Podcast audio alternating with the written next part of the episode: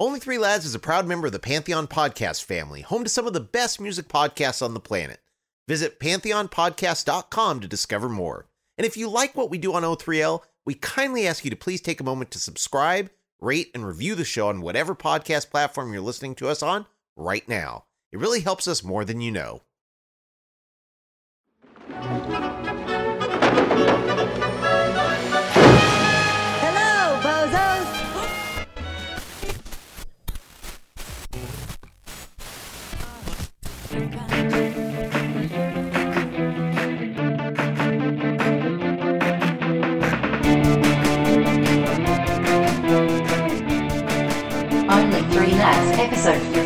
Top 5 songs of 1988. Welcome to another exciting episode of the Only Three Lads podcast, where we take a look at the golden age of alternative music from 1974 to 1999. We are glad you are here. I am Uncle Greg. We have the PhD of music, Brett Vargo.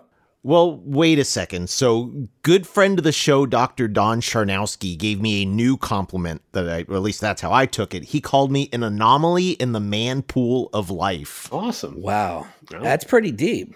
Sounds like It a doctor would say something like that. Can he write in Latin? Because that's what it sounded like to me. What exactly does that mean to you, Brett? Um, I don't know, but I took it as a compliment It sounds good. because I'm assuming that the man pool of life is pretty shallow, and I'm an anomaly in that man Oh, pool. the man pool of life. Hmm. And of course, we have the ambassador of love, Bueno. I don't know. Really? How shallow? I would take it as a compliment. I know. I do. Yeah, no, I would. That sounds good. It sounds very Positive. positive, but it's like literary type of thing. I don't know. Mm-hmm. Is that the right word? I don't even know if that's the right word. Yeah, we'll have to ask him. We'll give you a while to chaw on that.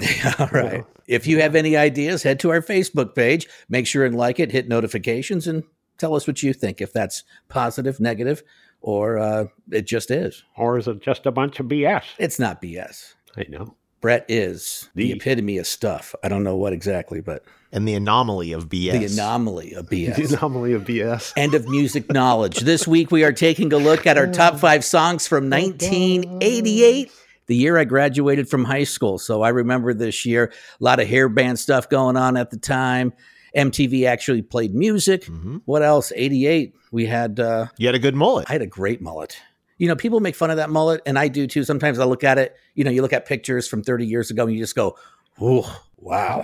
you know, but it was very popular at that time. You were an anomaly in the mullet pool of life. there you go. Yes, you I'm still that anomaly. I just don't have the mullet. I got a bunch of quitters on my head, but I'm just going to let it shine, this little head of mine.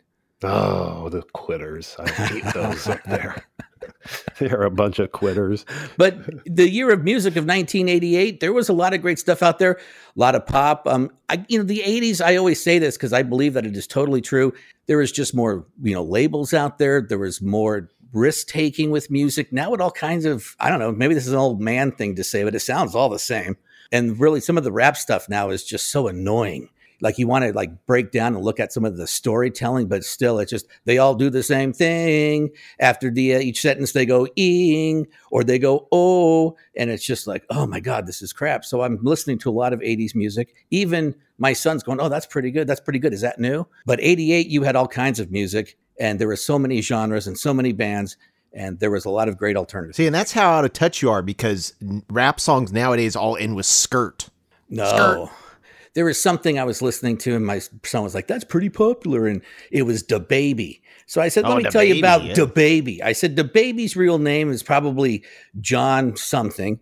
Uh, and it came out to be Johnny. So he was little Johnny when he was a kid. I said, I'll tell you right now, he's probably got a big smile on his face, wearing a bunch of diamonds on his body for his promo picture. And let me tell you, he probably spent well, his label spent a hundred grand, then charged him about two hundred and fifty thousand dollars for those stupid rocks on around his, you know, neck. And it's just like you just feel like this guy must have got ripped off. And then he pulled up a picture of him, and exactly my stereotypical thought of what he would look like. Bam, there it was. And just to think, oh man, this guy, obviously he's way paying because you know you have Hollywood math. Well, you have record label math too. And so anytime you do anything, they charge you 10 times for it and take it right off the top. So the poor guy probably made no money. I think they also do that. Huh? Skirt. Skirt. Never heard that. or like that mumble rap. Yeah. I have no idea what they're saying, but I sound like an old man now. So you want to get into the top songs of 1988? Yeah, Heck yeah. while we're talking about old men. All right. Well, yeah. All right. Let's talk about old guys here. All right. We're done. Let's go. All right, let's go. All right, well, kicking off my list of the top songs of 1988 is from a band that was like a big mole on the face of the music business in the 80s, but I loved them. It was the Dead Milkmen. They released a punk rock nursery song in 1988. The song from the perspective of a guy who is not really a punk rocker, but he's attracted to falling in love with a punk rock girl. One Saturday I took a walk to Zipperhead. I met a girl there and she almost knocked me dead. Punk rock girl, please look at me. What do you see? Let's travel around the world, just you and me, punk rock girl. I tapped her on The song, of course, introduced many people to Mojo Nixon because they needed some fixin'. Punk Rock Girl is a fun, infectious song that drills into your head and sticks to the punk ethos. That's nonconformist, not corporate. It was on MTV, but not commercial. Wasn't really angry, but had those power chords, shouted vocals, and is just a great, fun song. So, number five for me this week, kicking off my list of the top songs from 1988, The Dead Milkmen with Punk Rock Girl. Huh. Good choice. Wow. That's a great song. Great song, fun. Great Yeah. video, too.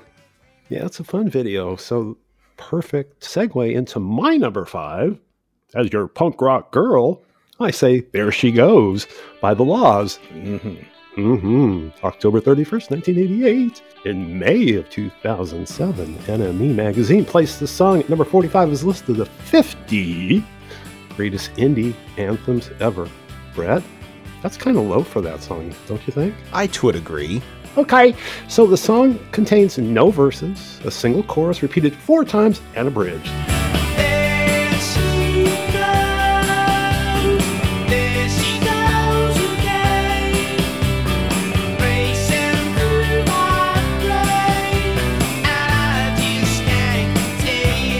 Such a beautiful song. It's very addicting. And on the four times and a bridge, is that like a podcast with a pizza girl? Oh, probably not, but just asking. I don't even know what that means. I know. It could be a crossover with one of you two lads, is what it means, and that's why it landed in my number five to kick off the top five songs from 1988. The La's. There she goes. well, well. That's a Good. great song. It's a great. song.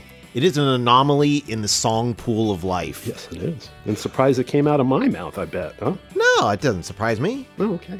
You're an arbiter of good taste Oh, cool. most of the time. Yeah, yeah. Even being an old fart. So, yeah, you know, what the heck. All right. Well, first of all, guys, since we uh, way back in episode eight did the top five albums of 1988 episode, how about a recap of those? Let's do it. Sure. Okay. So, Bueno, during that episode, you picked the Sugar Cubes, Life's Too Good, REM Green, U2 Rattle and Hum, Peter Murphy Love Hysteria, and Pet Shop Boys Introspective. Uncle Greg, you had They Might Be Giants, Lincoln, The Church Starfish, Pixie Surfer Rosa, Morrissey Viva Hate, and Jane's Addiction, Nothing's Shocking. And I had the Lilac Time self titled, The Waterboys Fisherman's Blues, The Primitives Lovely, Talk Talk Spirit of Eden, and The Go Between 16 Lovers Lane. Good list there for albums. Now let's talk songs. I think, and this is just my opinion, that all of our number ones are going to cross over to our singles. My number five song of 1988 is a 2 minute 47 second blast by The House of Love called Destroy the Heart. This was the fourth single the band recorded for Creation Records. Of course, the famous label ran by Alan McGee, who is having a good year of his own with his band Biff Bang Pow.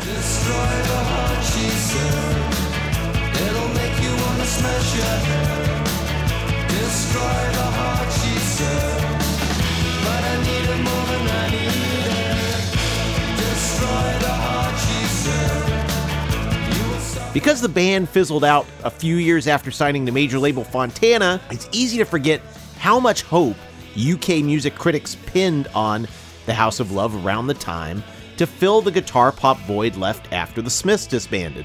With early singles like Shine On, Christine, and certainly Destroy the Heart, they did not disappoint. So this song has that woozy, hazy guitar sound that I absolutely adore. And while Guy Chadwick's lyrics aren't really the greatest here, there's something about the chorus, or at least the closest it gets to a chorus, that gets me. I need her more than I need air. It's simple but effective, and I would imagine a tad bit hyperbolic because I suspect that he really doesn't need her more than he needs air.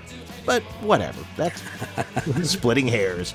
And that's my number five song in 1988, Destroy the Heart by the House of Love. I'm trying to come up for air. See, Brett, that's a metaphor. It's not literal. Oh, So Okay. He just says he needs her so badly, like hmm. oxygen. Really, okay, it, got it. it goes oxygen, water, food, and then I don't know what after that. Love. Apparently, love. yeah. Love. Oh, Yeah. sorry.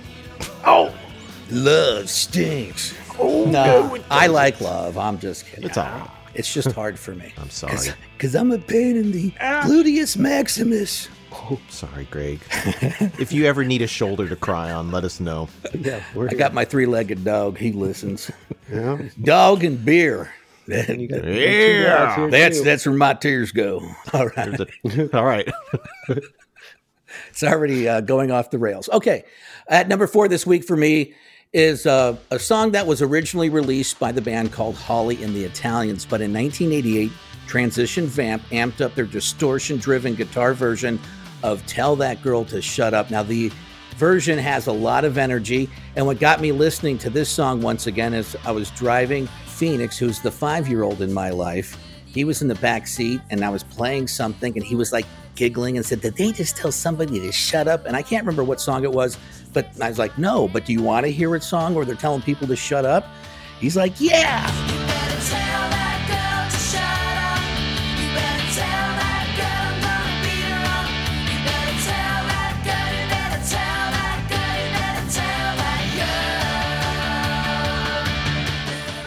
So I put on this song, and uh, then it became his favorite song. And nothing gives me more joy than when he's at his grandparents' house and goes to their smart speaker and says, Alexa, play Transvision Vamp, tell that girl to shut up. And he's there singing on the top of his lungs. Grandma, grandpa going, shut up, right, oh my God, shut up, oh my God. It's not like they're like cussing, it's just tell that girl to shut up. He was playing Little League Baseball, and they usually go up to the plate with a song like the pros do. He wanted this song, uh, Tell That Girl to Shut Up. But um, everyone talked him out of it, said probably it's not a great song to play. So we went with Life is a Highway uh, from the Cars movie, but he likes that song too. But I'm glad that I am warping his brain, and that's why Transvision Vamp, Tell That Girl to Shut Up, my number four song of 1988 this week. Have you taught him how to break stuff yet? Oh, he already knows how to break. stuff. Phoenix is one of those kids. Um, he is a. You talk about he is a boy. He walks into the room and things fall over. Um, it gets loud. Uh, he's like a little mini tornado, earthquake, all wrapped into one. He's the type of kid that he has no fear. Like he's he's going to be the one doing backflips on like a motocross one day. He's trying to do backflips off the back of a couch and you're like, dude, what are you doing? You can land on your neck. You like, it's like, it's it's it's like this. I don't know. It's this balance of like, I really appreciate he has no fear, but then again, I don't want him to land on the back of his head, and I don't want to teach him my fear because fear isn't real. Fear is something we put into our own heads. So let him have that mindset if I can achieve anything, but still, then you have those uh, mental pictures of him landing on the back of his head, and then you got to clean up blood and all that stuff. So. Yeah, that's Crashing no through fun. a, a glass table or something. Oh, that's nothing. Him. like we'll be at the park and he'll be on his bike and like other fathers will be like, you know, like all of a sudden like swallowing their tongue because he's on his bike. And how is he going to make that turn? He's like a now a six year old motocross, you know, you know, just does the turn and keeps on going. I'm just like, whoa, I didn't see that coming. I'm like, yeah, don't worry. Well, he's definitely an anomaly in the boy pool of life. oh, he's nuts. He is nuts.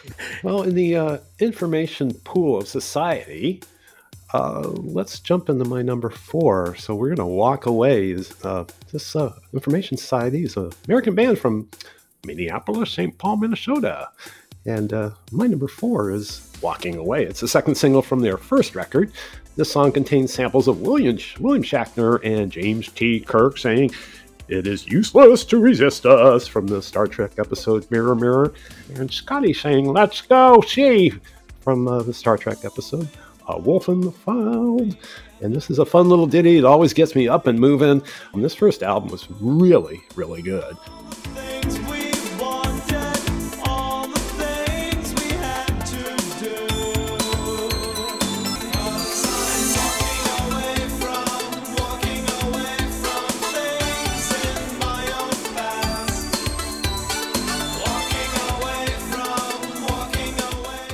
So uh, that's my number four top five songs from 1988. Information Society.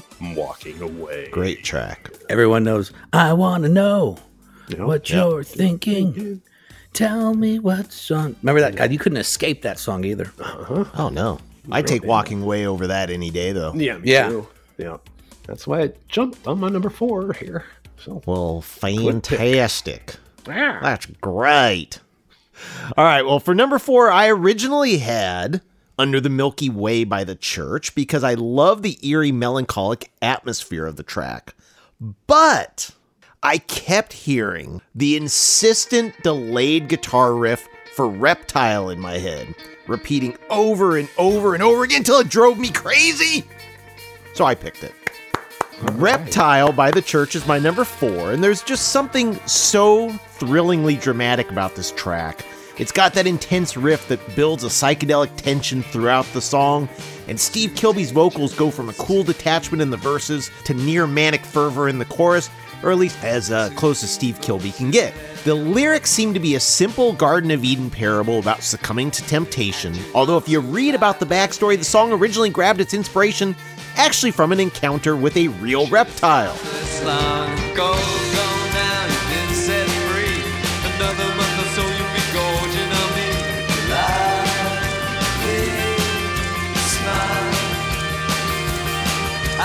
Slither away with your skin and your tail, your flickering tongue and your rattling scale like a real reptile. The entire band gets writing credit on this one, which makes perfect sense because they are firing on all cylinders here. I love the church, I love this track, and it's landing at number four this week for me Reptile. Great song. That whole record is amazing. We almost had a crossover. I almost mm-hmm. picked it just because of the guitar riff Yeah. that starts that song. Under the Milky Way, I think, was a bigger hit. It but was- Reptile by far. Yeah, but Yeah. Reptile is definitely the song that draws me to the church. And so great pick. I almost picked it, didn't make my list. Probably my that would be an honorable mention at number six for me. Fair So enough. Just missed oh. it. All right.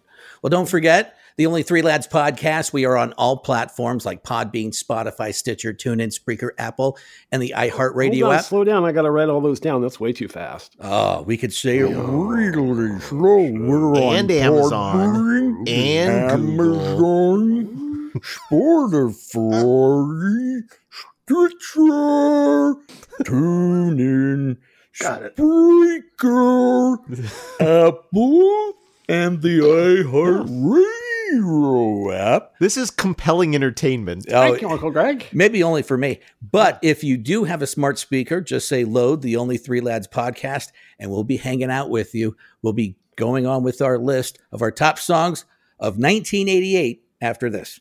See, and everyone said smoking weed in high school wouldn't pay off. Well, look at oh, that. Look at you now. Look at me, man. I can I'll tell you talk. what I am now. From the era that brought you Where's the Beef? Where's the beef? And Max Headroom. This is Ma- Ma- Max Headroom. And what you're about to witness is one of the most sinister sounding intros. Buckle up and experience Only three lads. Thank you for the positive response to our top albums of 1976 episode featuring special guest author Francois Poulet. We had a lot of fun with that one. Some of you also sent in your 1976 list, including Joshua Daniel Cole. His list is number 5, Genesis Wind and Wuthering, number 4, Queen, A Day at the Races, number 3, Boston Self Titled, number 2, David Bowie Station to Station, and number 1, Rush 2112. Joshua has also been doing us an incredible service by curating O3L playlists on Spotify every week, so make sure to check those out. Now back to the show. Thanks for sticking around here with the Only Three Lads podcast. Now, in 1988, pretty crazy year was the end of the Reagan era. It was a, a, a year of presidential politics, kind of like what we just went through. But Brett Bueno, when I say 1988, what's the first thing that comes to your mind? Oh, obviously Short Circuit 2. Short Circuit 2. Circuit two. Yeah, the sequel to the hit movie Short Short, Circuit? Circuit. Yeah, with, that must with, have been uh, you. Johnny number 5. Yes. Who's Johnny? They said. Is that the song? Who's. Johnny? She said, and looked at him in that special way. Who's Johnny? You remember that song? Uh, yeah, but did it have anything to do with the, the robot? I think it did. I, I, I'm not 100 percent sure. And wasn't Balki in that movie? I think so. Yeah. Yeah, Okay. I think All he right. was. All right. Bueno, what about you? Uh, just getting in really heavy into music in the 80s in 1988. I mean, just every day. I mean, music was like on 24 7 in my brain. That's pretty good stuff. There, like I A said, lot's there's a lot of changed. music. A lot has changed in the last now going on 33 years. 33. Well, we're at our number three of our top songs from 1988. And my number three song was the socially conscious hit of that year. Now, the storytelling in this song touches you deep. There's no ignoring the power of Tracy Chapman's first hit, Fast Car. Oh, I love this song. The song put Tracy Chapman on the map. And with the pandemic leading to a wave of unemployment, you know, this song, Fast Car, rooted in social and economic upheaval, continues to speak to us. You get a fast car. I want a ticket to anywhere. Maybe we make a deal. Maybe together we can get somewhere. Any place is better. Starting from zero, got nothing to lose. Maybe we'll make something. Me, myself, I got nothing to prove. I mean, anybody and everyone who has ever or is maybe currently dreaming of escaping or in sort of some situation where you just want to hop in a car and just get away from it all, listen to this song. I don't know, sometimes I listen to it, it brings tears to my eyes, and I can't even explain why. But it just kicks me in the chest every time. Love this song, Tracy Chapman, Fast Car. What an artist. Number three for my top five songs of 1988. That's a great song. Yeah. Fantastic. Yeah. It's just, it's so different too. Sometimes I, I get that song in my head and I run out and I hop into my 09 Honda Civic. And man, I tell you, in the 18 seconds that it takes me to go from like zero to 35, I just feel it, man. You are Wow. a chick magnet. Damn. yeah, dude. I am an just in anomaly in the man pool of life. Man pool of life. Yeah. and I jump into my Fred Flintstone mobile and get going, man, because I don't have a vehicle. So I just get in my, put on my walking shoes and go. Yabba dabba doo. Yabba dabba do all the way. All right, Bueno, what's your number three? I don't know. All she wants is, Yes. all she wants is Duran Duran. Yes. Released December 24th, 1988. Number two single off the Big Thing album. This is a great record.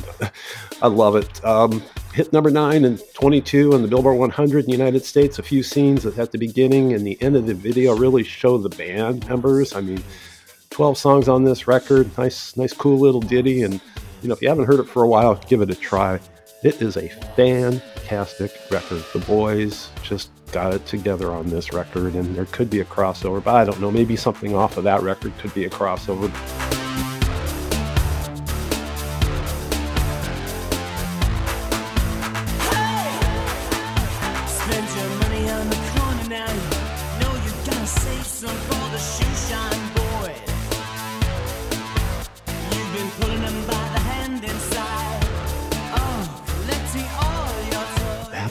Number three for all the Duranies out there, and my buddy Richard Blade. Top five songs of 1988. All she wants is, What? yeah. You keep saying all she wants is, and you won't finish the sentence. I don't know. Dot, dot, dot. That's what Dot, she dot, wants. dot. That's what she wants. All she wants is bueno. No, that she don't want bueno.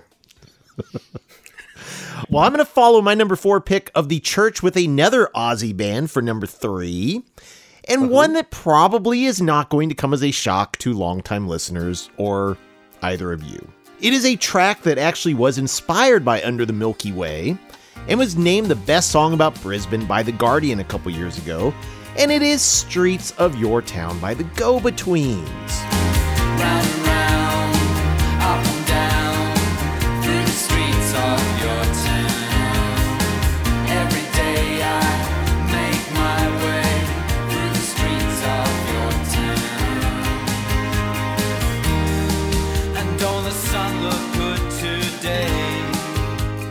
Whether the song was actually about the Gobies' hometown of Brisbane is up for debate, but it certainly does represent a sort of homecoming as the band returned to Australia after spending the previous five years in London.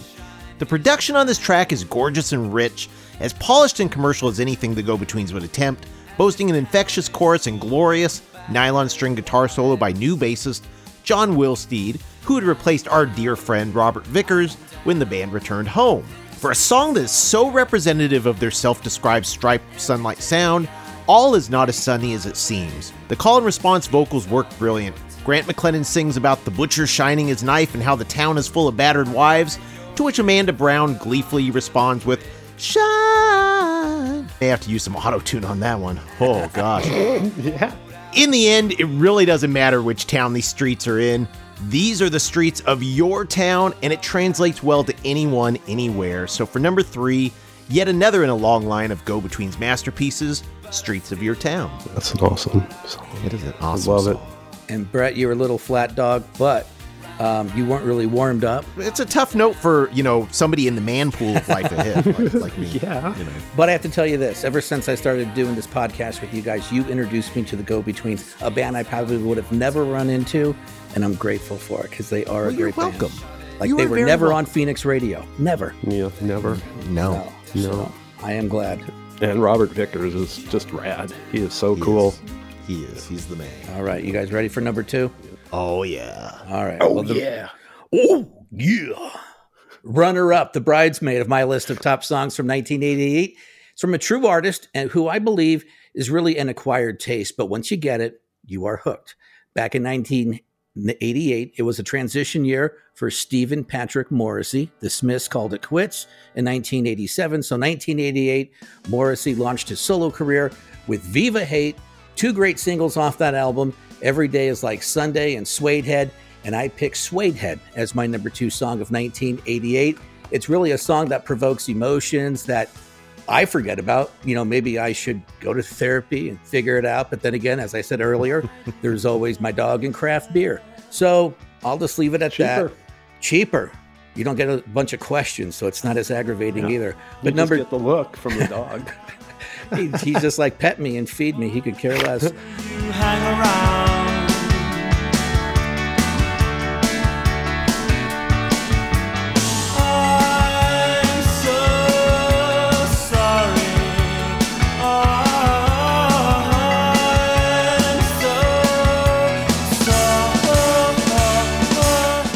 But number two, Morrissey Suede Head for me this week.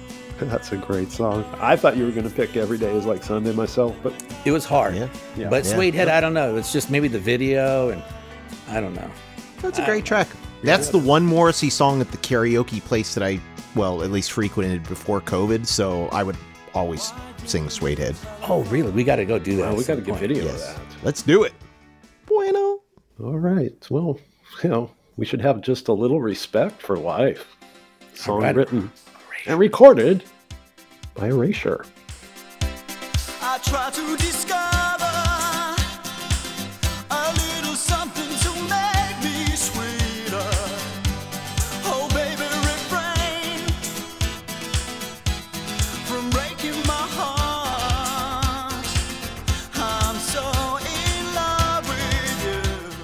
Synth pop duo, we know who they are. Released on September 10th, 88. Written by Clarke and Bell. You know, the lyrics are a plea to a lover to show compassion and respect. And one of their signature songs. And reached number four in the UK singles chart. And Andy's voice is just so special with the words of love and blue and the combo of Clarke and Bell makes it one of my all-time favorite little ditties, man. Come on. It reached number 14 in the US Billboard Top 100. That's it? Wow. This song could be played forever and I'd never get sick of it. So that's why it landed as my number two top five songs from 1988. Erasure. A little respect, baby. Great. Good song. Love it. I think the fact that Erasure made the Billboard charts at all is nothing short of a miracle. Why would you say that? To me, they're not exactly like top 40 music. So But they definitely had Vince Clarke. So you had kind of the danceability to it, the pop, Yeah. you know, he always wrote great pop songs. Um, and then the Alison Moyet, she was gone. So then they put in, forgot the guy's name, help me out. Andy Bell. Andy Bell, thank you. I can picture him. But he sounded a lot like her. Looked nothing, well, no, It he, looked nothing like her. he was a little prettier. No, I'm just kidding. He's a little prettier. Oh, But poor she was- Alf. but yeah, that song, it wasn't, I mean, you would hear it a little bit but it, yeah, I could see what you mean. I think it was more of an MTV hit than it was a radio hit. I heard it all the time on the radio. I'm just But you grew up in California. You'd think of Yeah. the, us in the Midwest. I mean, Andy Bell, he could care less what people think. Vince Yeah. Clarke, people always thought, is he gay? Is he straight? Is he gay? Is he straight? And then you put this, these two together, and then you put them on Phoenix, Arizona. Down, down, down, down, down, down, down. Hey, when Who are is these two? yeah? You know, no. You know, hey, does George Strait got a new song out? Put it on the radio. That was Phoenix in 1980, and then you put these two guys. It just, well, that didn't sound at all like George Strait. yeah, what? That didn't There's sound nothing straight about that. it. There's nothing straight there at all. Woo-hoo! Kids today don't realize, you know, like you could get away with saying really horrible things that would not be accepted now. You know, I always talk about it with Motley Crue in the Dr. Feelgood video. There's a part in there where you see like uh, Mick Mars standing in front of a, a, a window and it says no bags. Well, these guys thought it would be okay to write that uh, homophobic slur, and then in post production, they switched it to bags. But just think like they thought that that would be okay. And it's just like, so when you go back to 1988 and think of these songs or these artists, they couldn't come out like they could now. Um, Small Town Boy, what's the name of that band? Quick. Bronski Beat. Bronski Beat. Yep, Like yep. they they were out and talking, but in Europe it was a little bit more accepted than it was in the US at that time. Oh yeah, Well. back in the eighties. Yeah. It's another reason why Motley Crue are anomalies in the human decency pool. They've gotten better. They've they've evolved. You know, All right. everything in the 80s and hair band was girls, chicks, booze. Like my brother, that's what he's still into. You know, you know, just wants a song to party to, dude. You know, and I was always like, because I like college rock so- songs that made you think, you know, or had like something other than just girls, booze, and sex, which I was all into. But what I'm saying is that I also like to have like a, a song that made you think. But a You're lot of people didn't. multifaceted. Yeah. I, I, I, I think Renaissance. Uh, I can't even say the word. Re. Uh, what's the word? Uh, Renaissance man. oh, you're a Renaissance man. Maybe I don't even know what that means. I couldn't say it. I definitely can't spell it. There's no way I could spell it without spell check. But I'm just saying. I'm being honest. Oh boy. All right, I'll shut up. What's your number two? I guess my list this week is heavily inspired by Australia in some way or another this week, as the lyrics for my number two was reportedly influenced by a book about a group of Melbourne residents awaiting nuclear annihilation, but the song itself is quintessentially English. And it is Morrissey's Every Day is Like Sunday. Yes. Thank Viva you. Hate. The second single released off of Viva Hate. I can think of few more songs that are as evocative as this one. It instantly paints a picture of a gloomy, abandoned seaside village with the ghost of its former glories now shuttered and boarded up. You can feel the pebbles and wet sand underfoot. You can see the bench where your clothes were stolen. You can picture yourself walking along a desolate boardwalk of cheesy carnival games where you can win yourself a cheap tray. You feel the sadness and the feeling of being trapped. You can picture sad sack Morrissey in full Oscar Wilde fashion, just waiting for it all to end and scribbling on a postcard this perfect line How I dearly wish I was not here.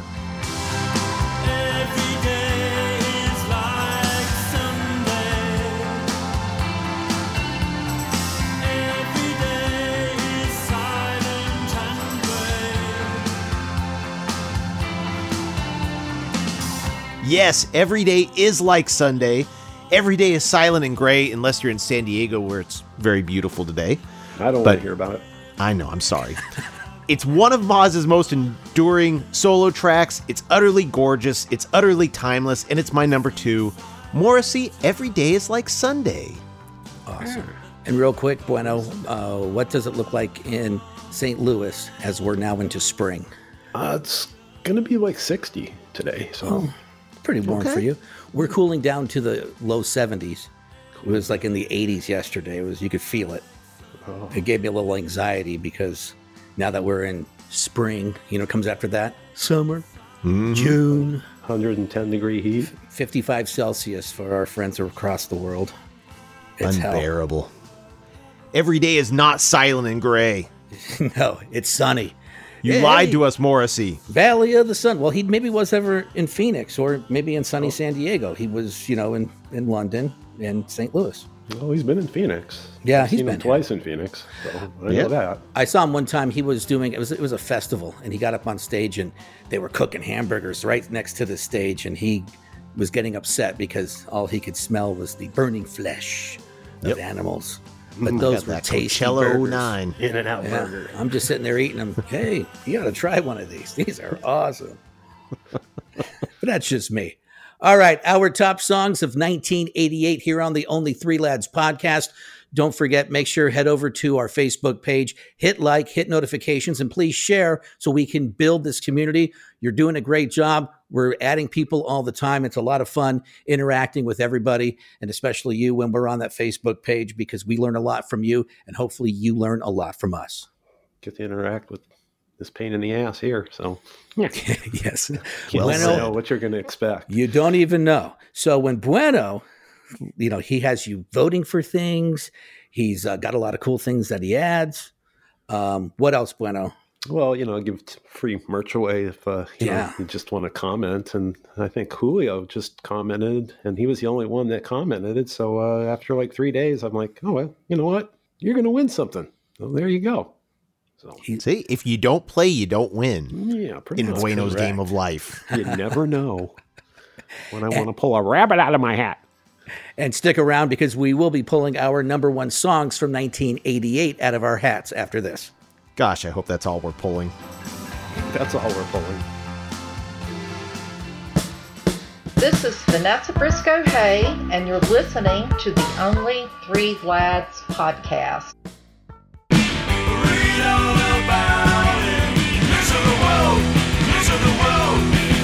Fans of Belinda Carlisle's solo career rejoice. Following Demon Records' deluxe editions of Heaven on Earth and Runaway Horses, three other albums in her catalog will get a similar treatment. 1986 Belinda drops in May, followed by A Man and a Woman in August, and Live Your Life Be Free in October. The sets feature B-sides, remixes, and live performances on colored vinyl. And UK veterans James released their 16th album, All the Colors of You, in June, featuring the quarantine referencing title track. True to its title, it will be available in an assortment of colored vinyl. Once again, welcome back to the Only Three Lads podcast. We are so glad that you each week come and hang out with us. I'm Uncle Greg. We have the PhD of music, Brett Vargo, and the ambassador of love, Bueno. Nobody has anything to say. No, what we do have to say is honorable mentions. I already said one with the church and reptile.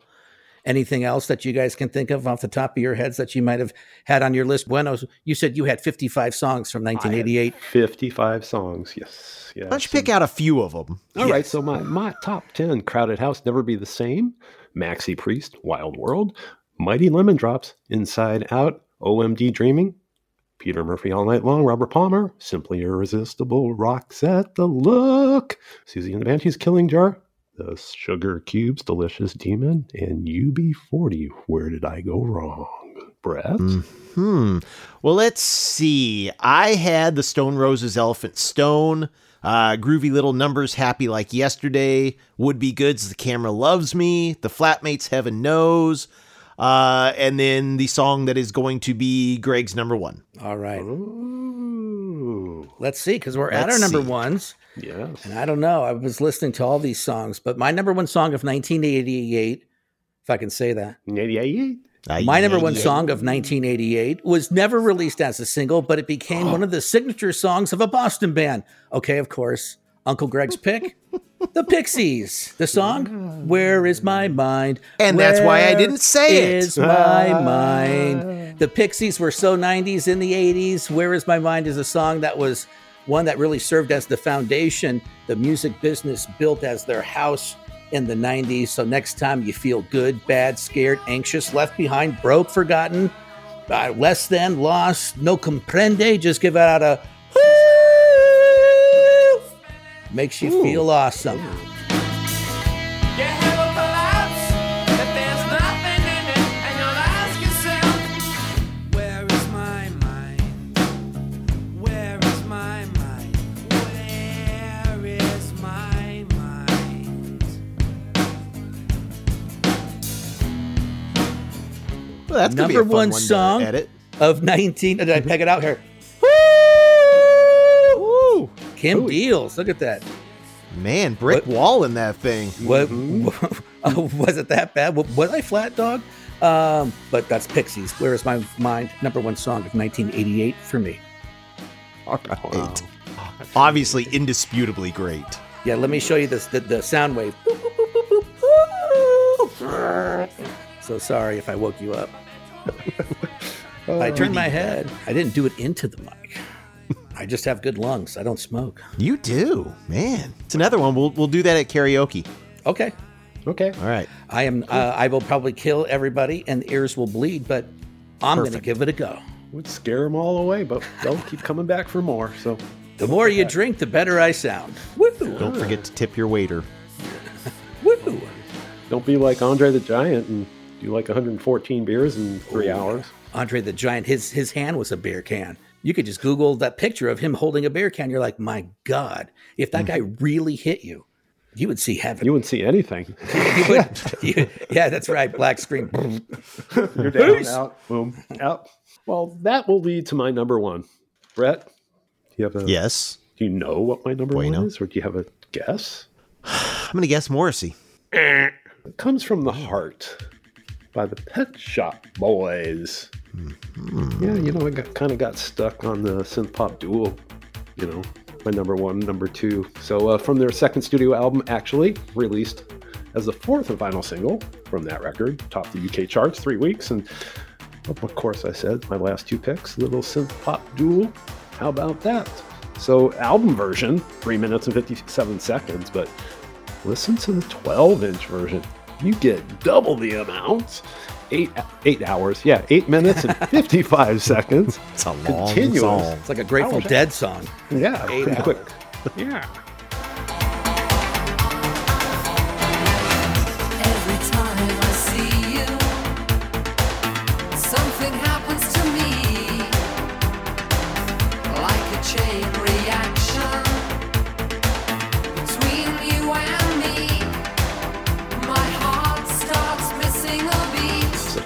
Song. I watched the video a couple times yesterday. It was just amazing.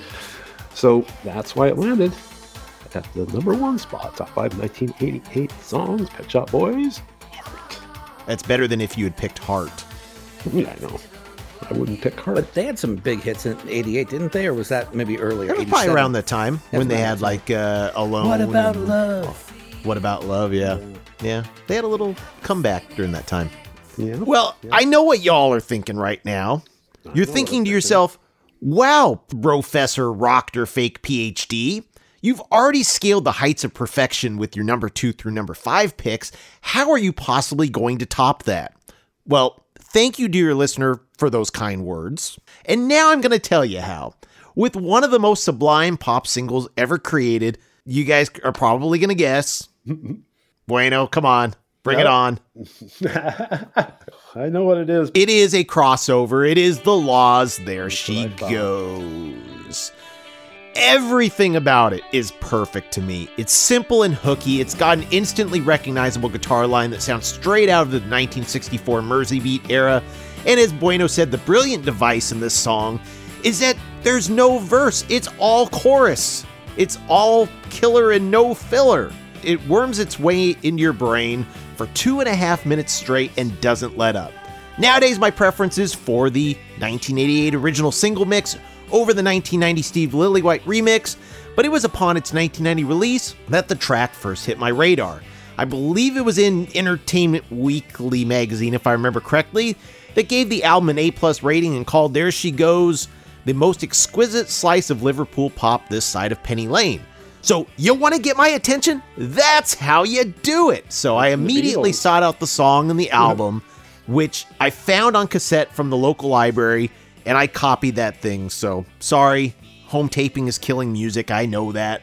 But I've more than repented for my sins because I've probably bought this song on album, single, vinyl, CD, every which way, probably a dozen times over over the years. Compilation. Compilation, sure.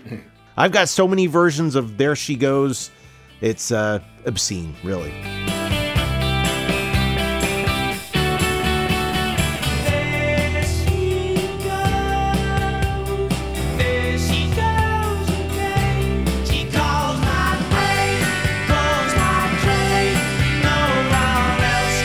So, for over 30 years now, this song has been a constant fixture in my life.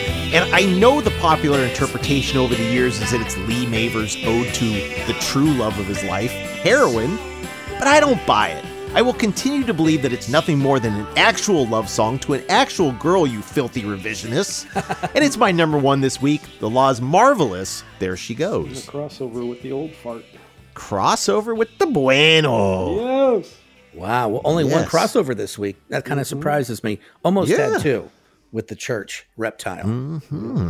All right. Well, let's go down our list again. At number five for me this week, The Dead Milkmen, Punk Rock Girl. Number four, Transvision Vamp with Tell That Girl to Shut Up. At number three, Tra- uh, Tracy Chapman, Fast Car. Number two, Morrissey, Suedehead, almost a crossover, same album. And at number one, Pixies, Where Is My Mind? Where is my mind?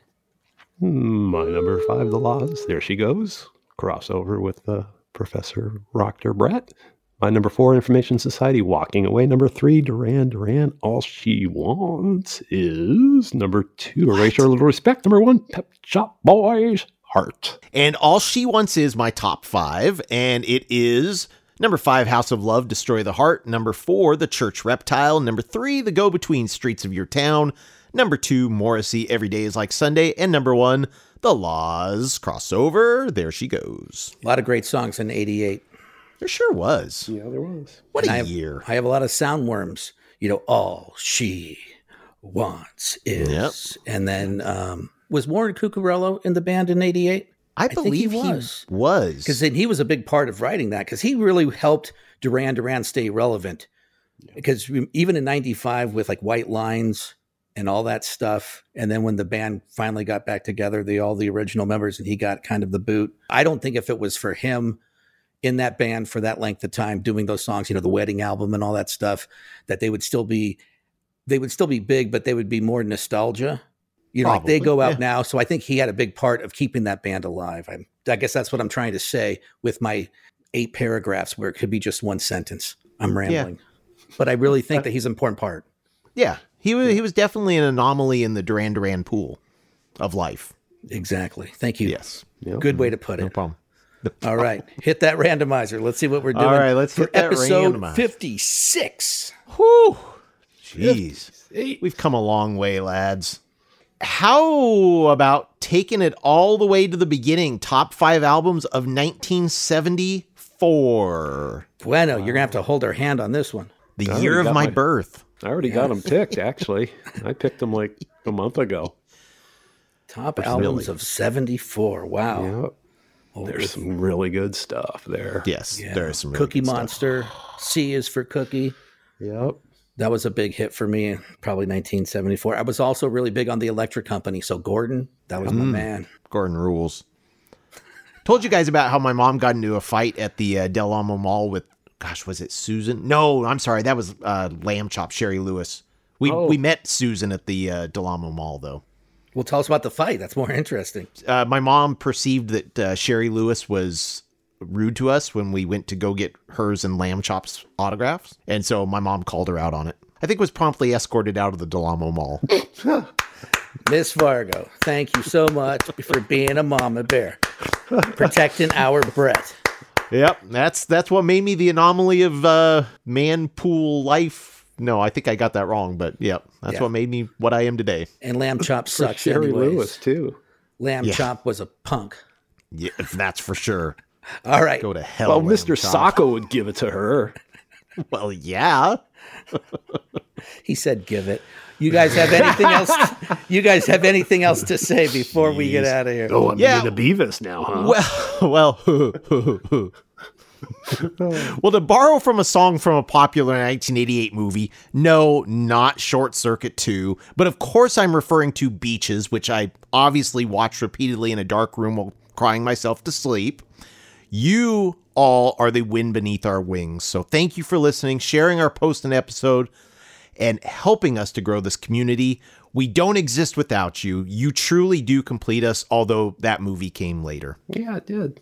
Keep masking up, eat your food as your medicine, say your prayers, take care, vitamins, love life, heart the world, work out, create happiness around you. Your aura, be a blessing, love somebody, be kind, and always love, and of course, be bueno. The theme music is Frequency, written and performed by yours truly, Brett Vargo. Any other music in this episode is presented solely for purposes of review, examination, and news reporting. If you like what you hear, go to your record store and pick up the LP, CD, cassette, or 8 track, or stream it if you're one of those newfangled fancy pants. If we're lucky enough to still have these artists with us, go out and see some live music. For the latest updates, join the O3L community at facebook.com slash only3lads. We want to hear from you, and while you're at it, click on the Shop Now link for the coolest threads. Until next time, thanks for listening.